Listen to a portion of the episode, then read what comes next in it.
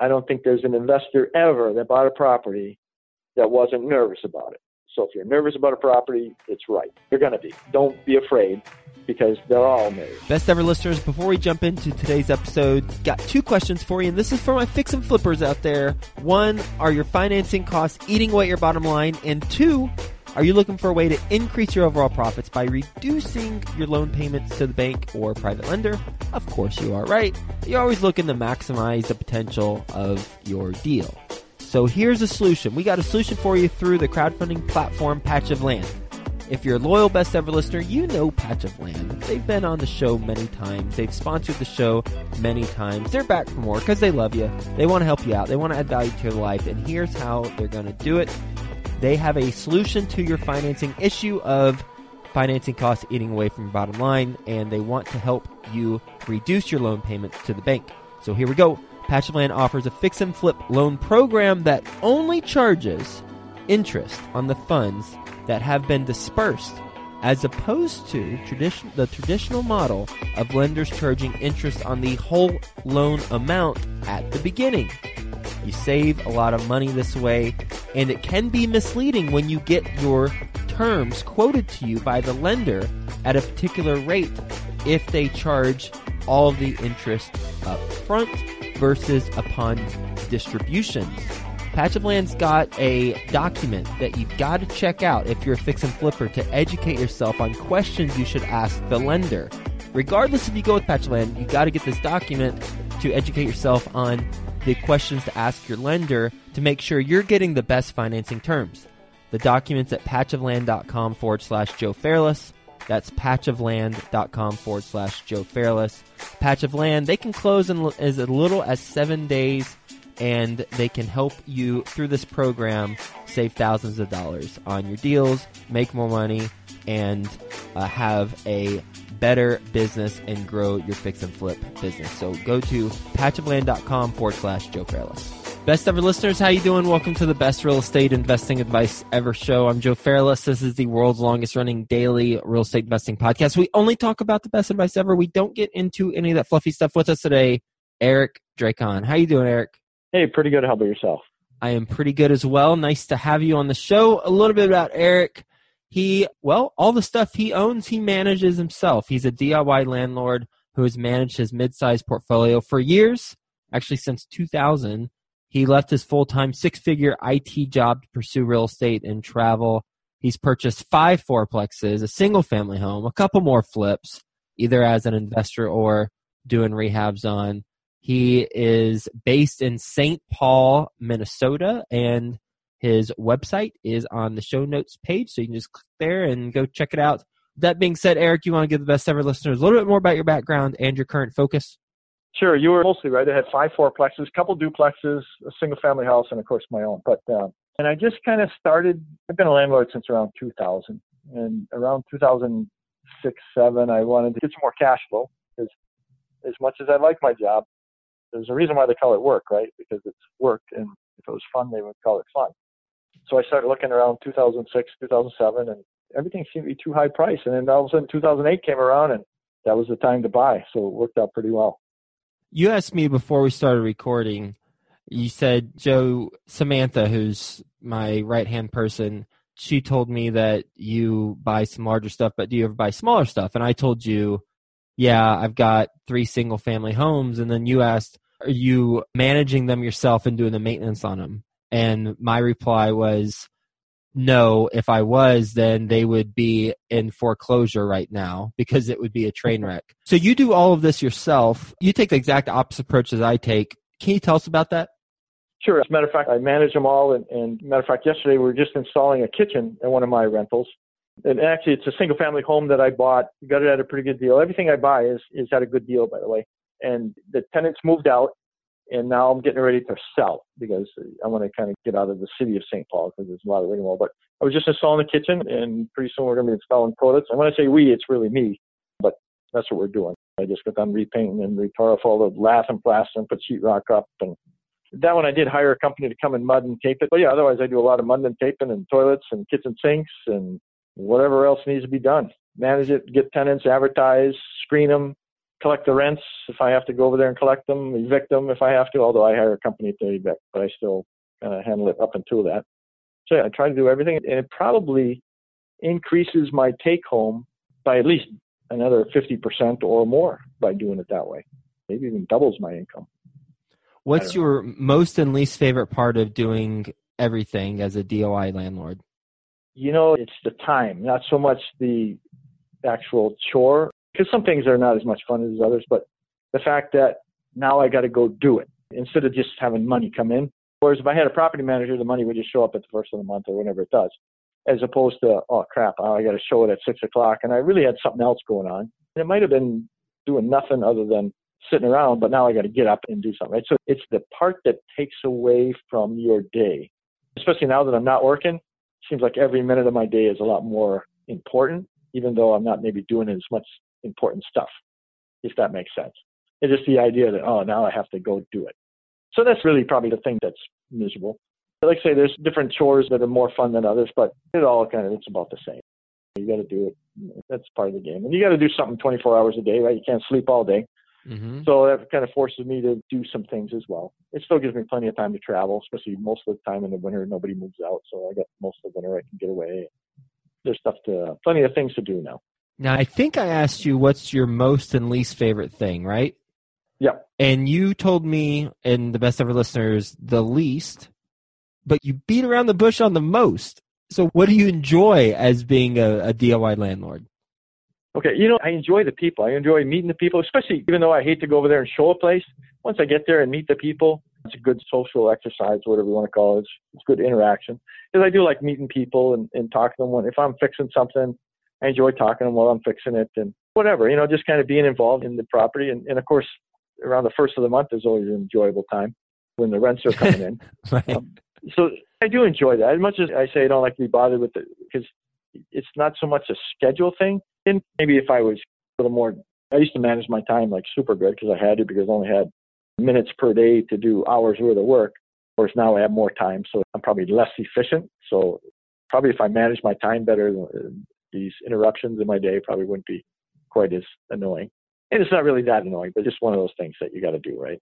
It's always good when I get to the property and I, am talking to people, and if I got to fix something, I have all the right tools, and if I don't, then I can buy them, and then that's a tax write-off.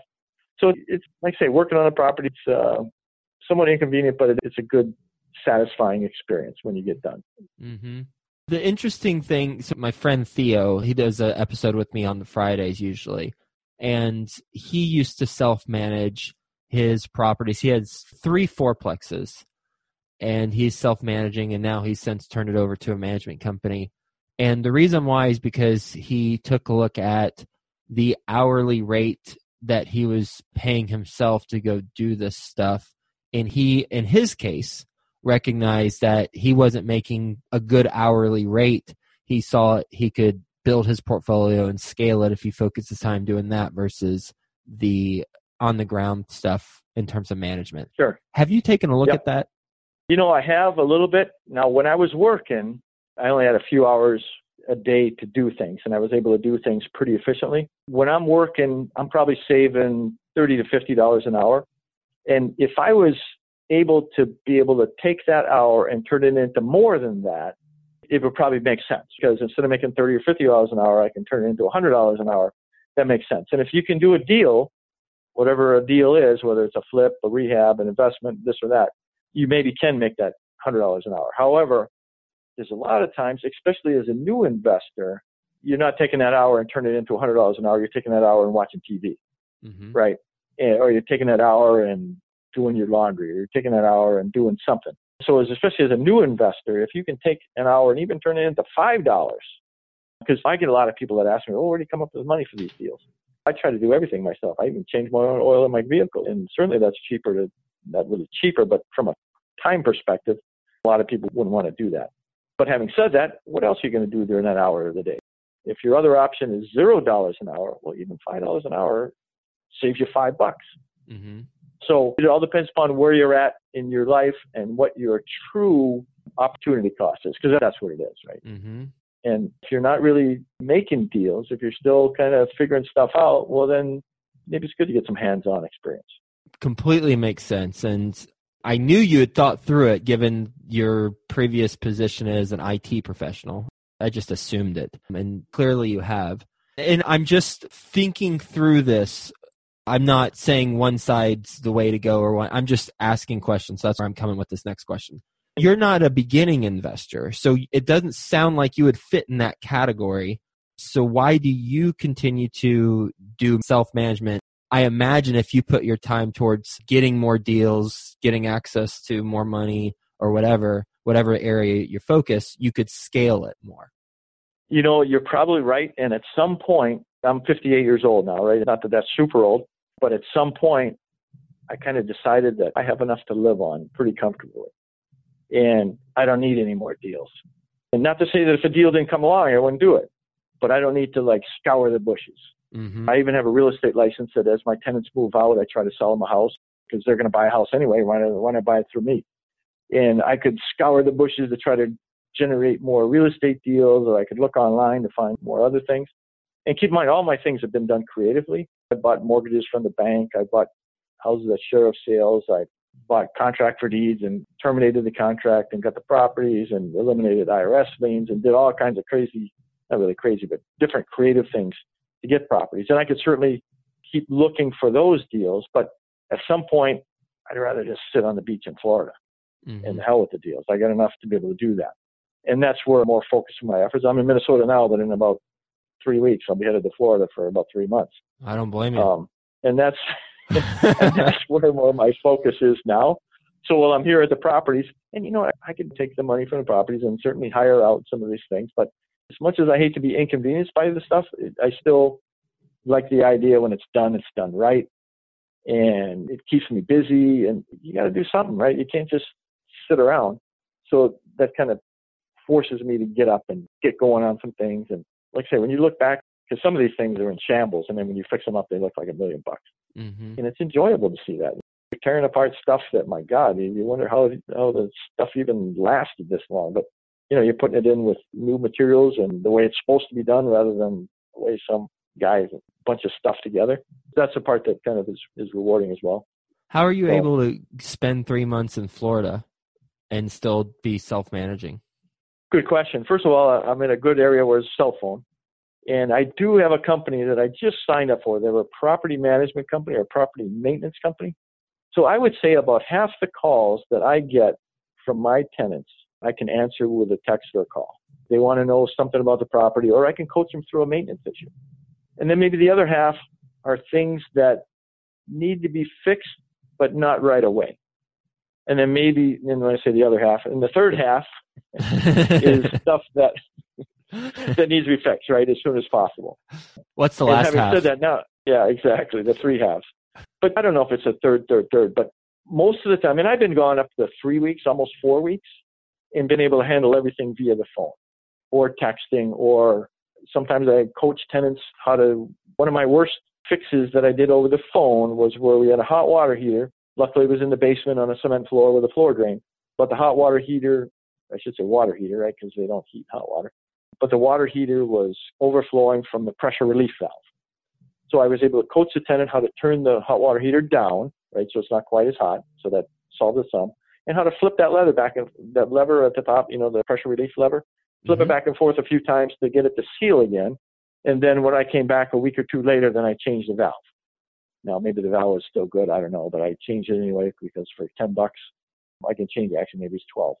Had I called a plumber to fix that one, rather than try to coach the tenant through it, the plumber would have came and it would have been an after hours call probably. And I don't know what the part would have cost, but I bet the part was way more than fifteen dollars, which is oh yeah, I think I actually paid 12, 12 something, right? So the part probably would have been forty bucks, and then he would have probably charged 150 or 200 to put it in, so it would have been a 300 dollar fix all day long. In my case, I was able to do it for 15 bucks, less than 15, right? So that's the kind of thing that if I could do it over the phone, it's good, right?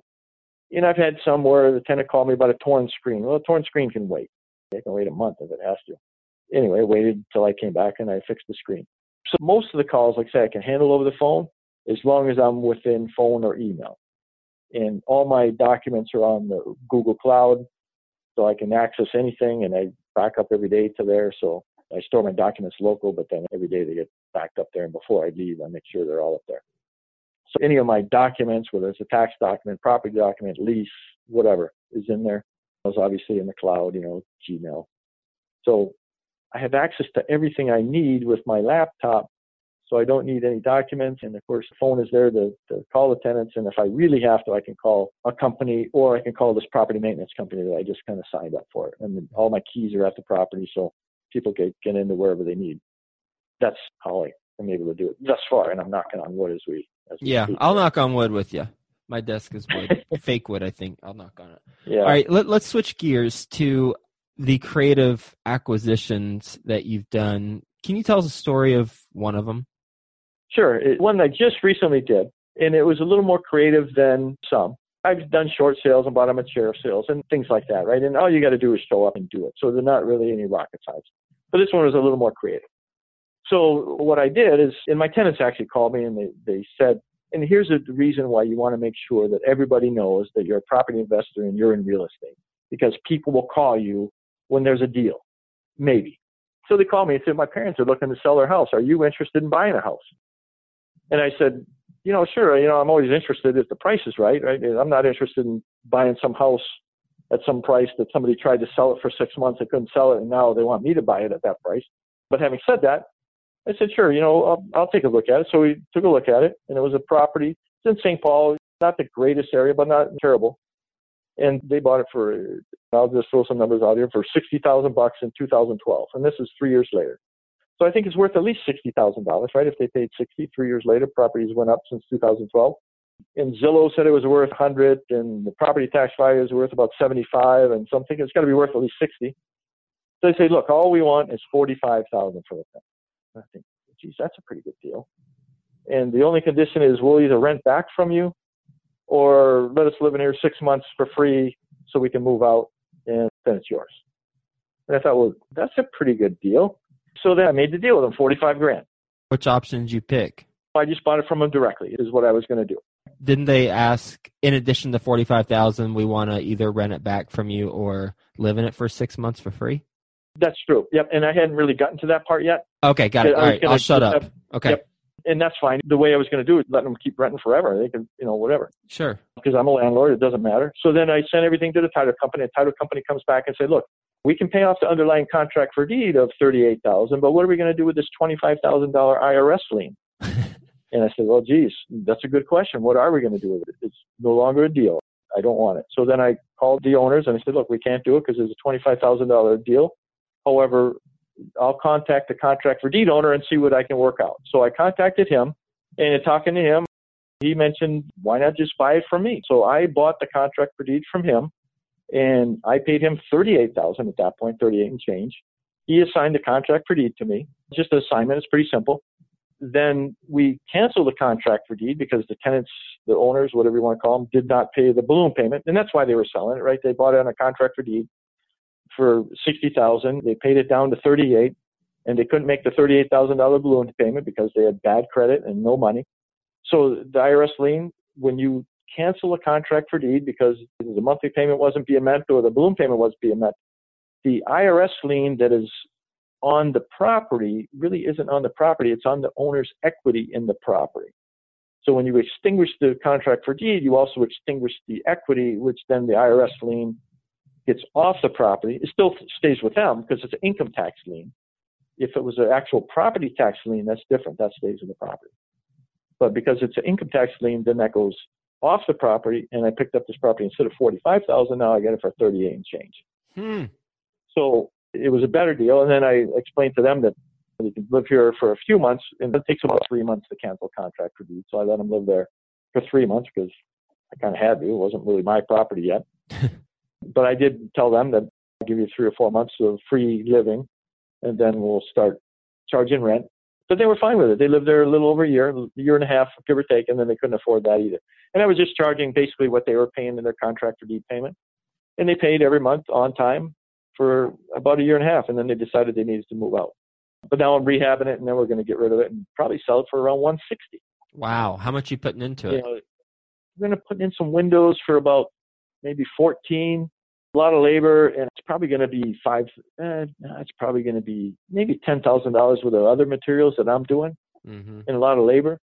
So picked it up for let's say 40 because I did hire an electrician right after I bought it to change the fuses to circuit breakers. So 40 plus let's say 15 for windows, that, that brings it up to 55, and let's say another 15, which brings it up to 70. I'm going to sell it for 140 to 160 because Zillow said now it's worth about 145, and in the spring things will go up, and it's going to look like a million bucks when I get done. Brand new kitchen, brand new bathroom, and it's going to be clean, new carpet upstairs. I'm going to use a laminate vinyl plank for the main floor, so it's going to look like a million bucks when we get done. Huh. Why are you deciding to take this approach and sell it versus hold on to it long term? You know, it's in the city of St. Paul, which the city of St. Paul, it's a little bit of a pain to deal with. You got to get the rental licenses. So I bought it from two elderly people. When I say elderly, the, the guy was like 62 and she was a little bit less, but he had already had a kidney transplant and he was in rough shape and, and they didn't want to go up and downstairs. So in the downstairs room, they had a bed. And the city of St. Paul comes in eh, on their annual inspection and they say, you can't have a bed in that room. And they don't want to go all the way up the stairs to the bedroom. And then you start looking at the bedrooms upstairs. If I did have beds in there, and you know, some of the windows might be a little small because the house was built in 1885, right? Yeah. This ain't a new house. So some of the stuff isn't designed from an egress standpoint. So I think what would happen is if I started renting it out, then all of a sudden we'd have inspections and they say, oh, you can't have a bed in that room. And then pretty soon, I mean, the house is old. All the windows are small. Maybe it's got zero bedrooms when you come down to it. I don't know. But I think if I just sell it, then I don't have to deal with the inspections of St. Paul and who's going to be in what room. And, and then plus, so then I'm going to do a 1031, I believe, and, and buy a property in Florida is, is my, uh, my, mm-hmm. my take on it. Are your other properties not in St. Paul? My other properties are not in St. Paul. You are correct. That's okay. the only one.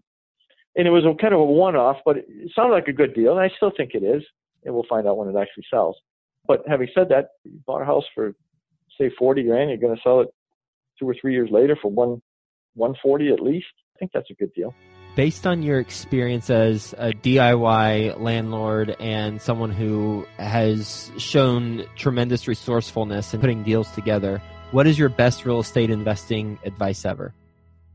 I mean what I could give to somebody else? Yes, sir. Okay. So I would say this. First of all, every property can be a deal at the right price. You got to figure out how to get it at that price. Secondly, I don't think there's an investor ever that bought a property that wasn't nervous about it.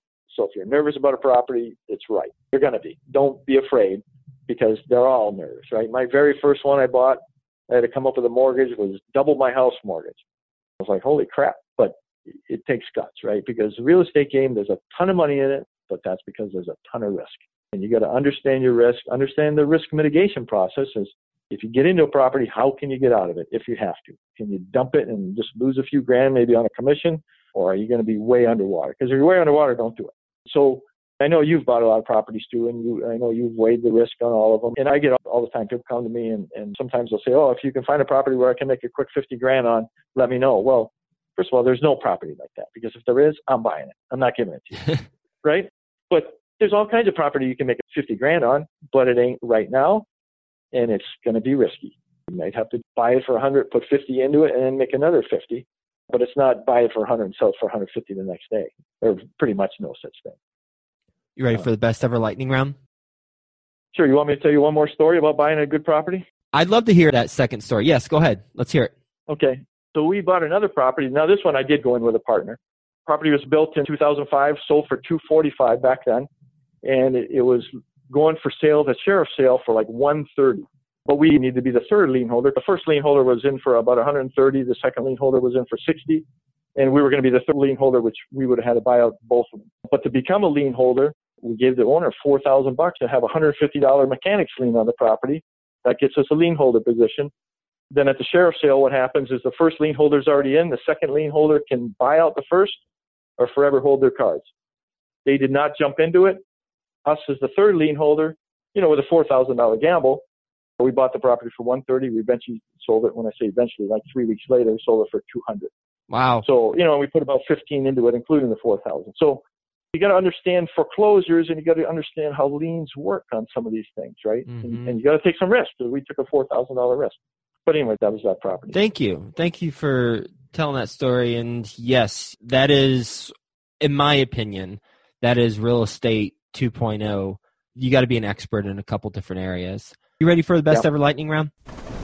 Sure, best ever lightning round. Go ahead. All right, I will go ahead. We will go ahead. But first, a quick word from our best ever partners. Today's sponsor, Patch of Land, has got the document for you that you've got to check out if you're a fix and flipper.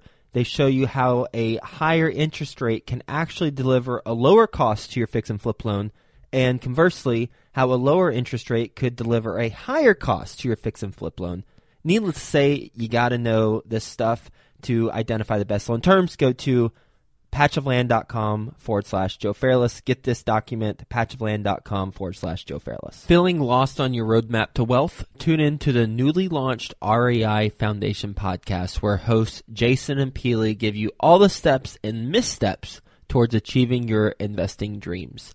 Featuring interviews from top industry professionals, make sure you listen and subscribe to REI Foundation podcast at thereifoundation.libsyn.com. Okay, best ever book you've read. Best ever book. I read The Art of the Deal by Trump. That was a pretty good book, I thought, about how to make things happen. I do a lot more periodicals and web stuff. Dave Lindahl has some good stuff. I, I bought his kit one time, and that had a tremendous amount of information. But I don't really read a whole lot of books. There was a book by Peter Lynch, I can't remember, but that was a real good book too. More about investing than, than real estate. Best ever deal you've done? Best ever deal I did? That was probably that one that I just told you about where we put the mechanics lien on the property and we picked it up. We spent three weeks worth of work and at the end we each made about 27 grand. What's a mistake you've made on a transaction? Good question because I'm usually pretty good, but a lot of times you buy a property and probably more so I made a lot of mistakes on tenants. You could say that, but now I'm a little sharper on tenants and, and it seems like that's what happens, right? You get smarter with age or smarter with every bad tenant teaches you. But I used to be a Section 8 landlord. I used to buy properties and I had Section 8 tenants. And to be honest that was a not, and it wasn't so much a Section 8 program. It's the quality of the tenants, right? So you got to understand tenant quality if you're going to be a landlord. And if you do that, you won't have a problem. How can the best ever listeners get in touch with you? They can get a hold of me on my blog, which is no nonsense landlord.com. And once again, all the contact information is there. And feel free to drop me an email from there. If you want to call, I usually when I reply back with my email, all my contact information is there, my phone number, email address, whatever. Feel free. I could leave my phone number here if you want. Sure. What um, is it? But 651 283 7651. You can text me first if you want. Cool. Well, Eric, thank you for being on the show and talking to us about lessons learned in your approach as a do it yourself landlord, the opportunity cost as you see things for doing it versus hiring out how you have brought on team members, how you're able to go to Florida for three months during the Minnesota winter and still have the money coming in every month and addressing the majority of the maintenance requests or the calls and inquiries that you get from your residents. Really interesting to talk about that as well as the creative acquisition approach that you've taken and multiple deals and you walked us through or talked us through the IRS lien as well as the sheriff's sale. So thanks for being on the show, my friend. Hope you have a best ever day, and we'll talk to you soon. Okay, thank you so much, Joe, and you take care. Feeling lost on your roadmap to wealth? Tune in to the newly launched REI Foundation podcast, where hosts Jason and Peely give you all the steps and missteps towards achieving your investing dreams. Featuring interviews from top industry professionals, make sure you listen and subscribe to REI Foundation podcast at thereifoundation.libsyn.com.